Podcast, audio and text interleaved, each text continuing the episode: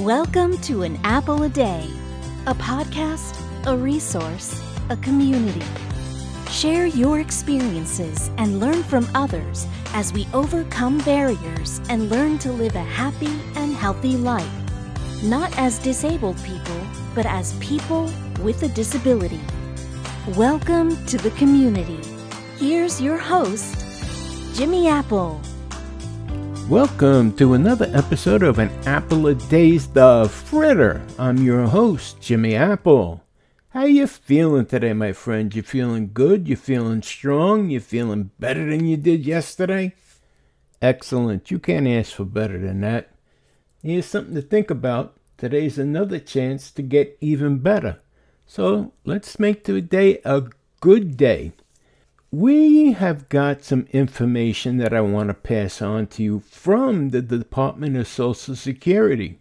It seems that already people are talking about a cost of living increase on Social Security benefits. I don't know, it must be a slow news week or something. This is only September. The cost of living increase, usually the information doesn't come around till November, December. And I just want to clear up what the cost of living adjustment actually is, or COLA, they call it COLA. But I have some information here about COLA from the Department of Social Security that may interest you.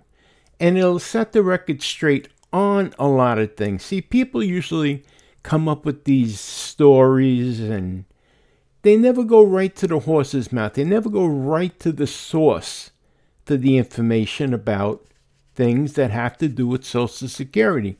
Usually the best way to get the right information is go right to Social Security. For some reason, though, people would rather believe the newspapers or the evening news or cable network news.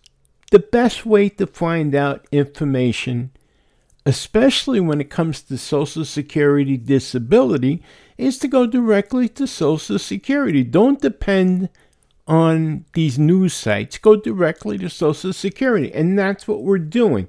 So I have information from Social Security about the cost of living adjustments, so I wanted to pass that on to you today because, again, like I said, all of a sudden, it's coming up in the news everywhere you look, on Yahoo, on Barron's, on CNBC, on CBS. All of a sudden, everyone's talking about the cost of living adjustment may be as high as 3.2, 3.24, 2%. It'll drive you nuts, and it's too early to figure it out. They're guesstimating, and they're guesstimating with our income. They're not guesstimating with their own income what news writers are going to be making next year or what bankers are going to be making next year. No, they don't guesstimate with their own income. They're doing it with ours. I just wanted to get this information right from the horse's mouth. So sit back, relax, and listen to what Dave has to tell us about cost of living adjustments, or COLA.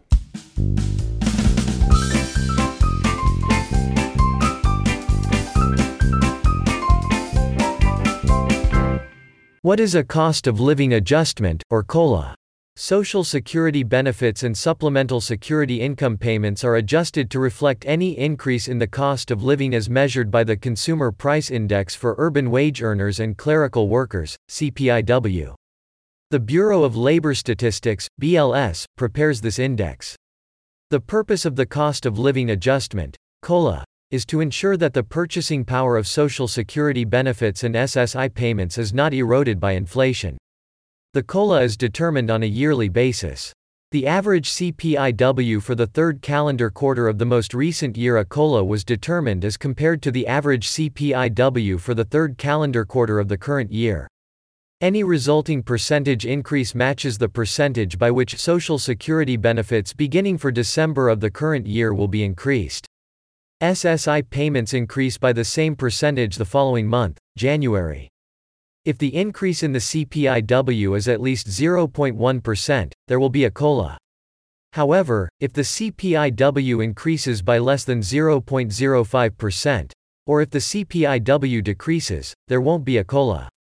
Congress enacted the COLA provision as part of the 1972 Social Security amendments. Before that, increases in your benefits had to be enacted by Congress. At that time, inflation was relatively high. As such, the provision enacted in 1972 provided for an automatic COLA only if the increase in the CPIW was at least 3%. This is called the 3% trigger. By the mid-1980s, as inflation began to decline, the possibility arose that no annual COLA would be authorized. This was because the CPIW didn't rise enough to meet the 3% trigger. In 1986, Congress enacted legislation to eliminate the 3% trigger. Social Security beneficiaries and SSI recipients with My Social Security accounts will receive their new benefit amount in early December in the message center of their account. Make sure you create your personal account and select your message preferences so you will know when your new benefit amount is available. We also mail notices throughout the month of December. Please wait until January to contact us if you did not receive yours. There are other automatic increases in our program based on increases in the National Average Wage Index, and are triggered only if there is a COLA for Social Security benefits. These increases are the contribution and benefit base, the cap on the amount of wages and self-employment income subject to Social Security payroll tax. Retirement earnings test exempt amounts, caps on the amount of earnings that a beneficiary can earn before a reduction in benefits will apply. Effect on Medicare Part B premium. Unlike the Social Security COLA, the CPIW plays no part in the computation of the Medicare Part B premium. The Medicare Part B premium changes each year, if necessary, so that the Part B premium is sufficient to fund approximately 25% of the projected cost of the Part B program. Any such premium change is effective in January. Information about Medicare changes is available at www.medicare.gov. The most convenient way to do business with us is to visit www.ssa.gov to get information and use our online services. There are several things you can do online.